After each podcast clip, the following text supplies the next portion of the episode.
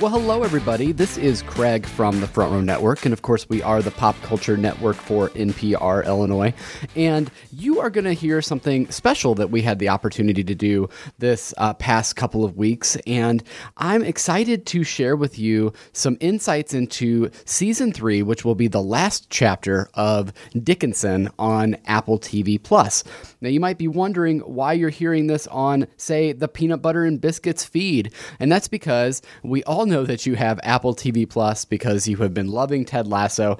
And it was just previously mentioned in the crossover episode that we did with Lasso Cast that Apple TV Plus truly has a lot of really great content. And so that's why I thought that I would go ahead and include these interviews and this episode on uh, the Peanut Butter and Biscuits feed in addition to the Front Row Network feed as well. Also, want to make sure that I give a big thank you to Apple TV Plus for giving us the opportunity to participate in a press junket uh, regarding Dickinson season three.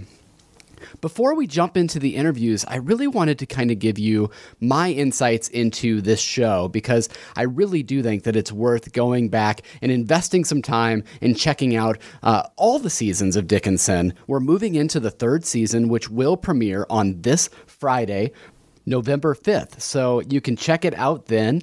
Uh, I think that this will be an excellent opportunity to also go back and rewatch the first season and the second season. As we move into some of the colder months here, you can cuddle up with this great piece of fiction that involves uh, lots of literary heroes from our past and giving a new perspective on them. So let me give you my two cents about this as a, as a show.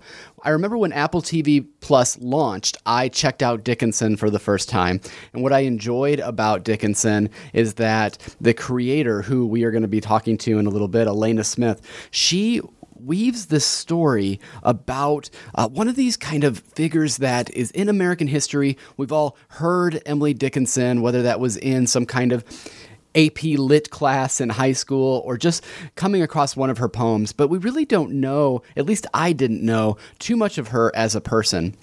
So she takes these poems of this prolific writer and then puts them all out there into a TV show and sets it more in a way that modern audiences can relate to the characters the way they do this is really smart by bringing in sort of our modern language and adopting that to these literary classics. So on the screen, you might see one of Emily's poems uh, being scribed to life in front of us, but then you're also hearing it more like a modern day kind of dramatization, sitcom type of style in terms of the script. It's also got some great uh, and wonderful reoccurring characters and our main cast as well. Uh, Hailee Steinfeld, of course, she is an Oscar nominated actress at this point. She plays our Emily Dickinson, and truly, you're along for the ride with her. We know I'm a big Marvel Disney fan as well. We know that Hailee is also going to be coming to the MCU as part of the Hawkeye series later on in November. So it's going to be a huge month for her. Uh, and she deserves all the accolades that she gets for Dickinson because she brings such a charismatic presence to, again, someone that we could potentially consider to be more of a stuffy figure in, within history and within literary circles. And she brings it in a way that you're really compelled to see where the story is going to go moving forward. And then uh, we also have uh, lots of other folks that are in this cast, including some of the people that we're going to talk to today, including uh, Adrian Blake Enscoe, which he plays Austin Dickinson, and that is Emily's older brother. And uh, his story is really interesting to follow throughout the first two seasons. But just to give you a brief glimpse of the season three, he takes a major turn for me in season three. I was uh, allowed to see some of the episodes for season three of Dickinson, and I think the audience is going to have a strong reaction to Adrian's character in this particular uh, season because Austin goes through some tumult here. And I think you're going to really enjoy it. Ella Hunt, who plays Sue, is Austin's wife, but also Emily's best friend. And I don't want to spoil anything as far as their relationship is concerned.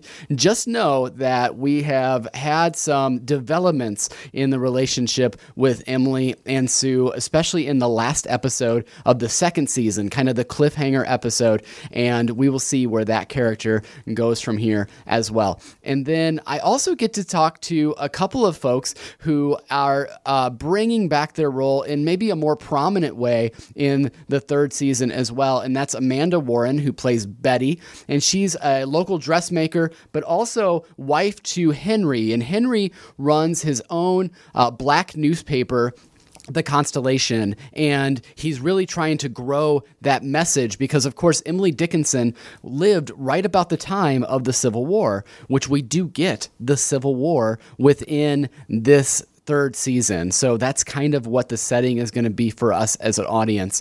It really is interesting to see how they wove in the story of the Civil War and what could have been a really, and is, frankly, is a very negative and dark period in American history, maybe the most dark that we've had in American history. And they're able to take that and still have little strands of hope throughout. And that's what I really kind of appreciate about this show is that it does at the the core of it, it is a show about hope, not unlike uh, Ted Lasso, which we've all come to love on Apple TV Plus as well. So I get a chance to talk to Chinaza and also to Amanda about their characters of Henry and Betty, and I'm so excited to bring those interviews to you. I guess what I would say before we really jump into the interviews in earnest is that this is absolutely worth your time to go and check out on Apple TV Plus. You already have the subscription. If you're following me over from the Peanut Butter and Biscuits Ted Lasso podcast, uh, go and check out Dickinson and let me know what you think about it. You can always email us at frontrowlasso at gmail.com. And I understand that this might not be necessarily about Ted Lasso, but I love that we are getting so much great content from from Apple TV Plus. You know, I mentioned that I also host a Disney show, and of course, Disney Plus has my heart as well. But in terms of original content, and the writing that goes into that original content and the production of that original content. I gotta say, I have not really watched something on Apple TV Plus that I haven't really thoroughly enjoyed. And so, again, before we jump into these interviews, want to say thank you for the access that was given to us here at the network and for my ability to go and interview some of the creative people that have brought this show to life. So, I'm to jump into those interviews now. The first interview that you'll hear is from Alena Smith, and she is the the creator, the writer, the showrunner. She is really the person that brought this show to life. She actually signed a big contract with Apple TV Plus around the time of the launch that she would bring some of her creative energy to this platform. And holy moly, she has really given us a love letter to Emily Dickinson, but also a love letter to literature. So I'm excited for you to hear this conversation between me and Alena Smith. Hello, Alena. It's so Hi. nice to meet you. And I have so many great questions for you, I hope. So, I know that you started your career as a playwright, and you clearly have themes that you use in your writings to bring us along with your story. So, as we find ourselves in this final chapter, two years into the Civil War, what themes should we look for as an audience?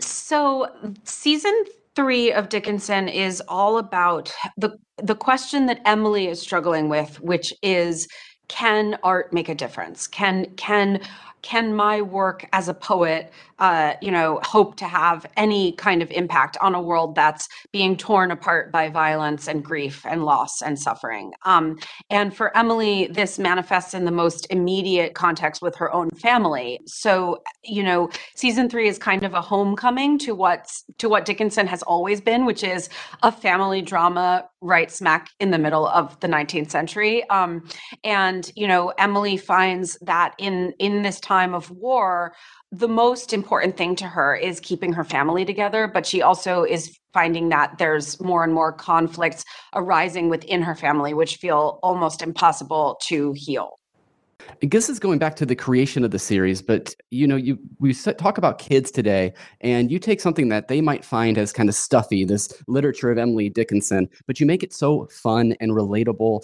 Uh, you bring in Wiz Khalifa, you bring in colorful film, you bring in modern language. What was it about Emily's work that made this her such a vehicle for your story? So I think two, I have two answers to that. One, the less expected part is that Emily Dickinson actually has a great sense of humor. And if you spend enough time with her work and with her biography, you find that she's constantly cracking hilarious jokes and making fun of the people around her and making fun of herself. Um, and so, uh, so, so that's partially it's in her voice. Um, but the other reason is that you know Emily was not seen or recognized or understood in her own time for the woman that she was.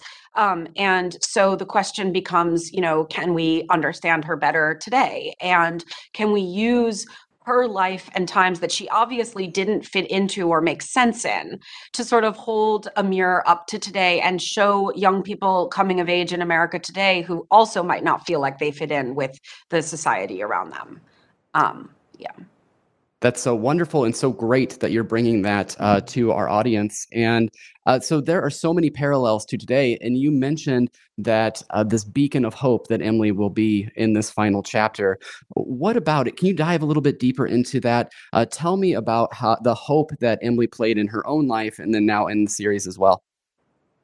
Well, it's very interesting because, you know, one of Emily's most famous poems is Hope is the Thing with Feathers. And that is the title of the first episode of season three. And, and it becomes a sort of theme or iconography that plays out over the whole season. Um, and I find this poem very ambiguous and fascinating because it often gets taken and, and put on a greeting card as if it's a sort of unambiguous message of like, cheer up, hope is the thing with feathers. But when you really look at it, it's like, what are you talking about? Like, what she doesn't say hope is a cute little bird. She says hope is the thing with feathers, which is very ominous and creepy. And then the whole poem is about how no matter what, hope isn't going to stop. You know, it says it, it it keeps going and going and it never stops at all. It almost becomes this like robotic zombie force that just keeps us getting up in the morning. And you know like i i i think that you know there I, I suppose the point here is that humans have an innate need for hope, even no matter how hopeless the world around us seems. And there's something beautiful about that, but there's also something quite painful about it. Um, and Emily recognized that. And I think that um, in in the, the years, the past few years that we've been living through as a country, I'm sure everyone can find that relatable. We we hope that the kids will get vaccinated soon. Um, so I don't know. I have a five year old. I'm right there with you. Exactly. Uh, but no, yeah. hope is a skill, and I, I love that you're using that uh, as a part of the story. Beautiful. That's beautiful. Yeah. Yeah, absolutely. Uh, the uh, this is the final chapter of your series. So, how does it feel bringing this story to an end? Any reflections back that you have?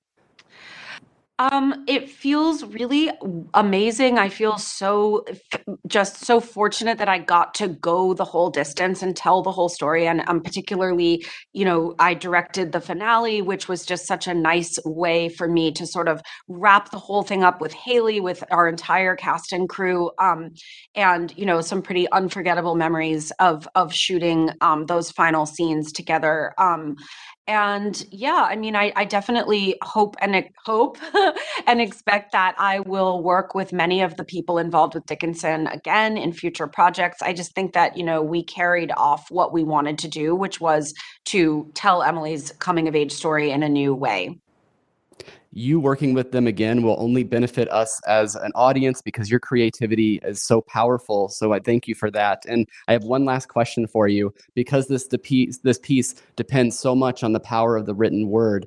Uh, are there any books or poems that you might recommend that our audience go out and listen to or, or read? At all, or about Emily Dickinson? At all, whatever recommendation oh, you want wow. to give. Oh, wow. Oh my gosh, there's so many. Um, okay, I mean, I'm literally just going to list the two books that I have been reading right now. One of them is this book, The Devil's Candy, that is um, Julie Salamon's book about the making of the Bonfire of the Vanities in the 90s and ab- what a complete disaster it was in many ways. And it's a fascinating look at old Hollywood and just sort of eh, really amazing. Um, and uh, the other is this book called After Claude by Iris Owens. That was a sort of rediscovered book by a forgotten female writer, um, republished by New York Review of Books. It's one of the most offensive books I've ever read, but also one of the funniest. Um, so I recommend both of those. That's so wonderful. And thank you for your time today. Thank you for the art and creativity you're putting out into the world. Thank you so much. What a great conversation to have with Alena there. What I love is that she shows you that she really did truly want to center this third season, this final chapter around the idea of hope. And I can get behind that. We have all had a rough couple of years here, and we need some hope. And she's bringing it here uh, through her character of Emily Dickinson and through the work that she has decided to highlight of Emily's illustrious career. And I really appreciated that. I appreciated her uh, giving me some recommendations to give to you. You'll find that that is a reoccurring theme that I wanted to ask the folks that I had the pleasure of speaking to. And now I'm excited to bring you our next set of interviews. And this is uh, with a couple of the cast members of Dickinson and moving into season three. I will put a little disclaimer out there if you have never seen the show and you're really thinking about checking it out, because Alena sold it, I think, better than anyone else could on this show today to go check out Dickinson. I will mention that we talk uh, particularly about Ella and uh, her character Sue, the developments between Emily and Sue's character. And so I wanted to make sure that I included that before we play this interview, just in case you were concerned a little bit about spoilers. I will tell you that those characters do intertwine in a lot of really interesting and unique ways. And I think uh, it's definitely worth going out and seeing the growth of the relationship between Sue and Emily from the first season to the second. And then now we get to see the ultimate season, the final and last chapter of Dickinson. So without further ado, here is my conversation with Adrian, who plays Austin Dickinson, and also Ella, who plays Sue Gilbert. Hi, Adrian and Ella. It is so great to meet you and get to talk to you. I'm going to dive right in. So, Adrian, your character goes through quite the transformation uh, in season three. So, without giving us too many spoilers, can you tell us what uh, Austin's up to at the beginning of season three? Yeah, Austin is really walking through fire this season. In fact, when I when I first read the script for episode 1, I was just like beside myself being like, "Oh my god, he does what? Oh god, no." But like in a very very satisfying way because he's kind of living his truth. Um he's just like uh, really delving into the darkest trauma of his childhood and his relationship with his father. And it really digs up a lot of chaos for the family. Um, I'm sorry that you all had to deal with that. I was so much fun watching you get to do that because also Adrian is like the nicest person on the planet. So getting to see him cause chaos was just delightful and so out of Adrian character. but I feel like Austin's journey this this season is kind of symbolic of the whole season's message in that for any society or person or family to move forward, you have to acknowledge and learn from your history. Mm-hmm. And and Austin is really grappling with his history um, and the and the family. We all are, yeah. Um, and I it, it, it shakes us all up in a kind of great way. Mm-hmm.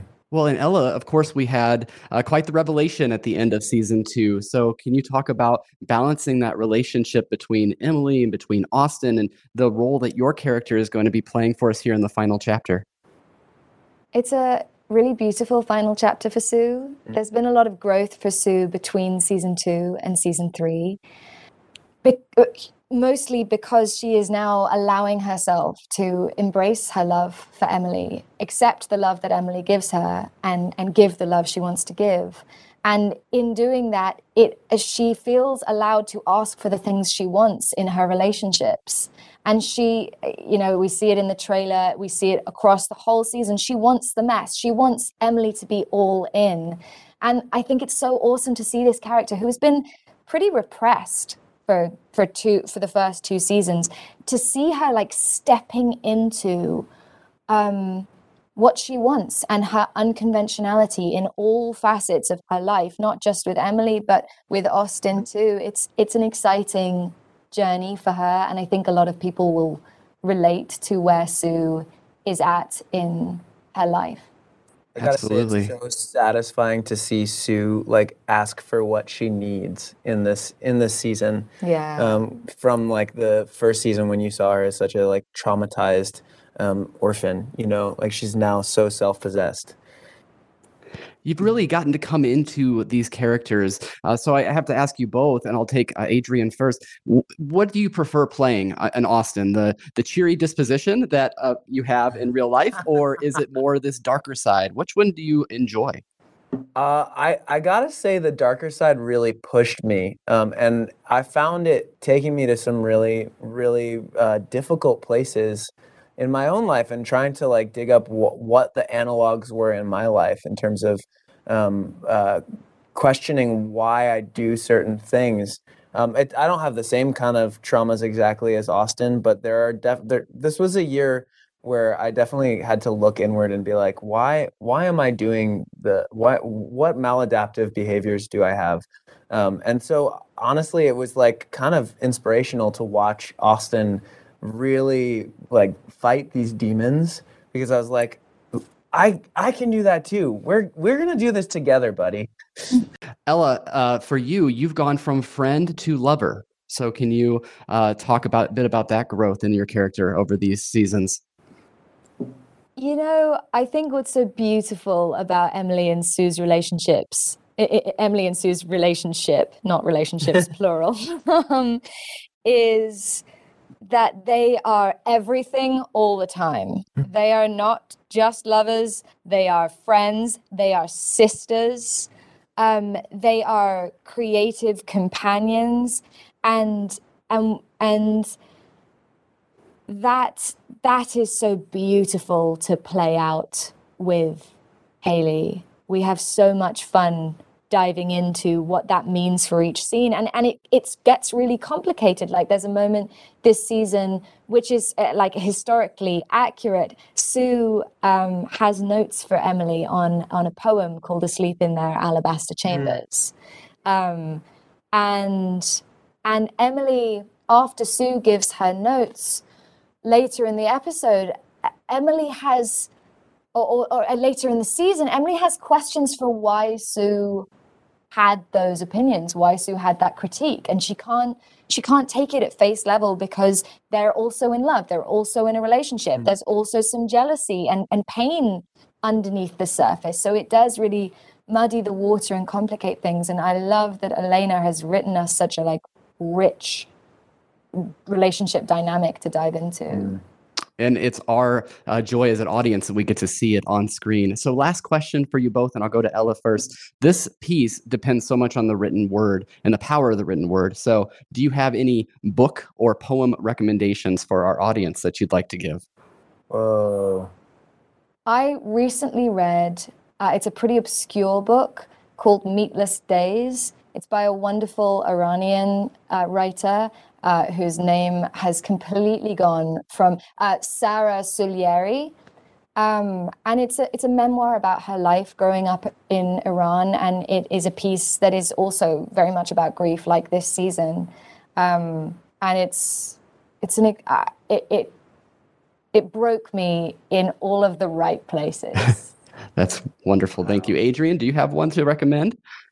Uh, yeah. I mean, I I have only just begun to scratch the surface of this body of work, but the uh, the poet Hafiz um, is a favorite of a bunch of friends of mine, and I've I've recently been read some of his poems, and he's just an incredibly joyous poet prophet um, who just like his it, it's like spirituality and play and joy are like all wrapped up into into these words and even in translation you just feel this massive spirit that that, Yeah. that really moves you so i yeah i i can't wait to read more of hafiz's book. I can't wait to dive into that as well. And I just want to say thank you both for the art and creativity you put into the world. It makes us all richer. So, thank you.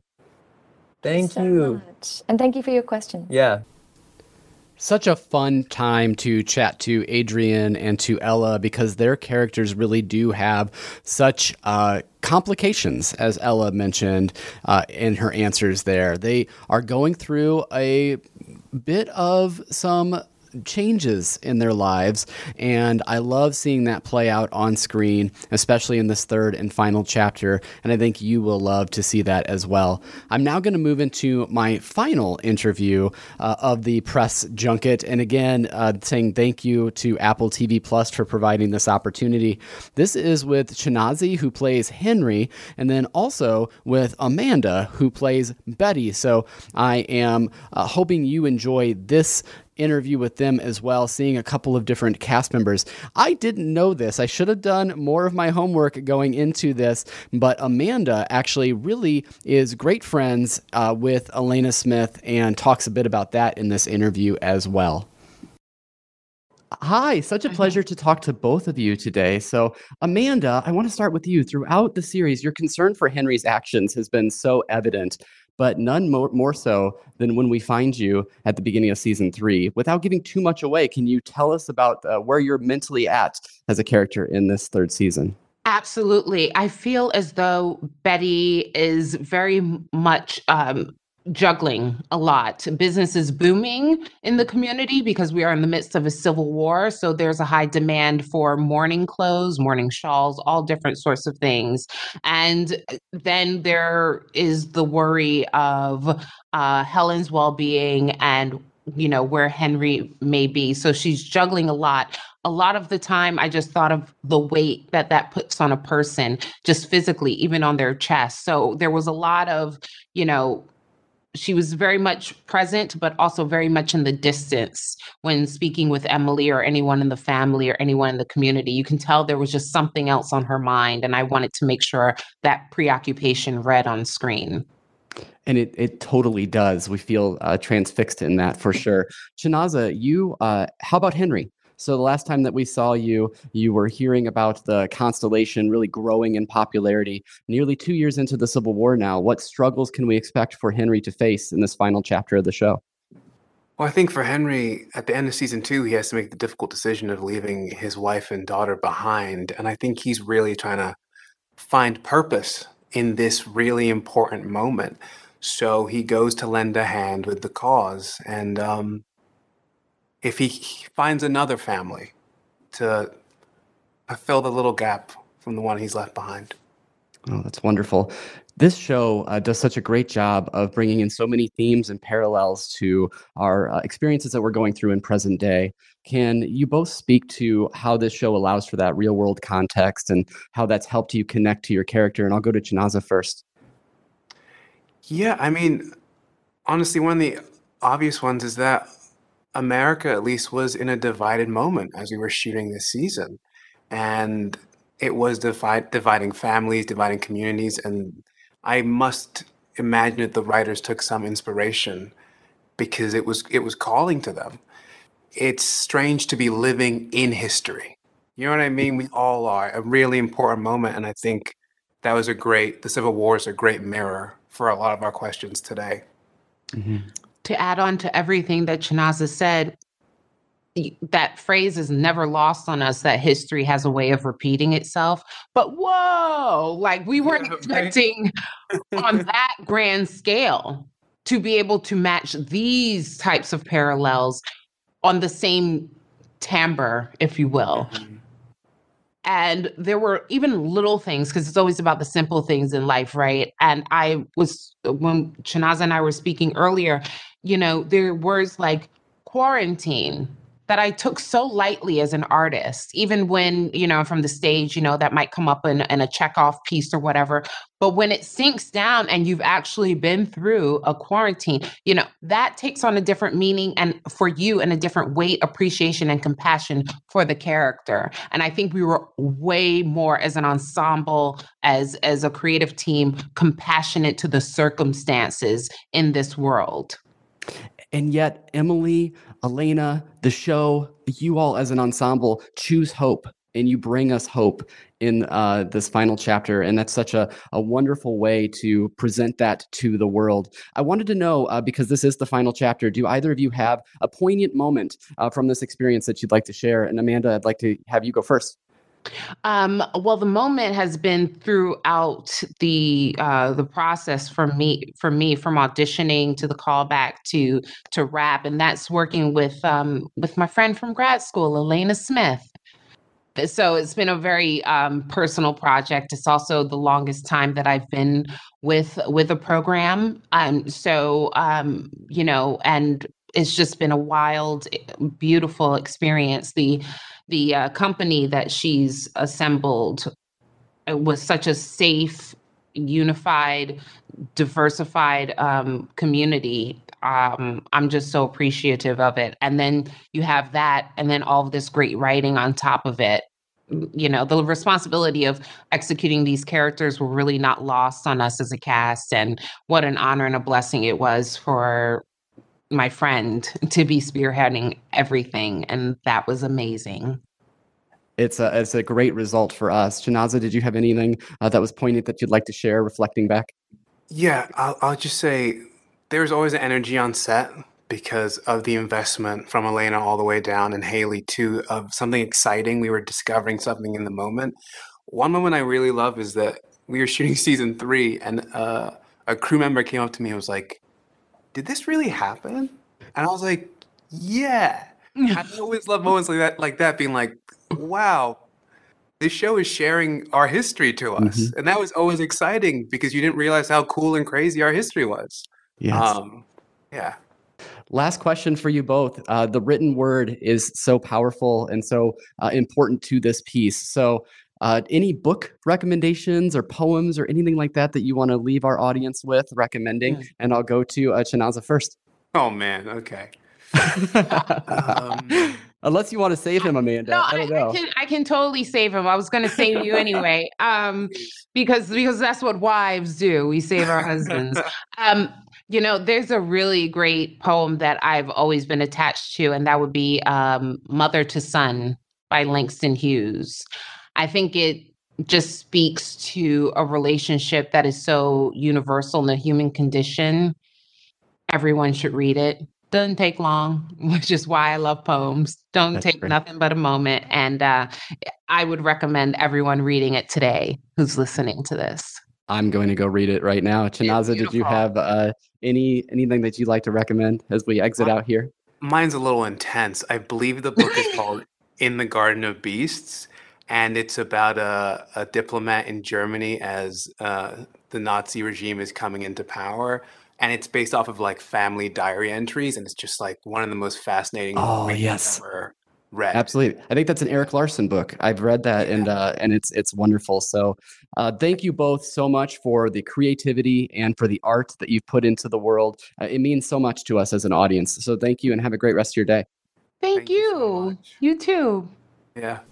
Again, just a tremendous opportunity to talk to some of the cast members and also the creator of Dickinson here, which will premiere its final season, season three, on November 5th on Apple TV Plus. I implore you to go and check out this show. If you haven't started it, that's great because you can binge it all the way until season three, uh, and then it'll be a weekly release. And I believe that their series finale will take place, I believe it's coming out on Christmas Eve. So it'll be a nice way to actually really kind of get into the mood for fall and winter season. I kind of feel like this show is positioned in a great place in the lineup to be able to get us into that. Uh, and especially for those of you listening from the Peanut Butter and Biscuits feed and wanting to wait until season three of Ted Lasso comes out, this is a great way to use that Apple TV Plus subscription and be able to check all of that out for sure.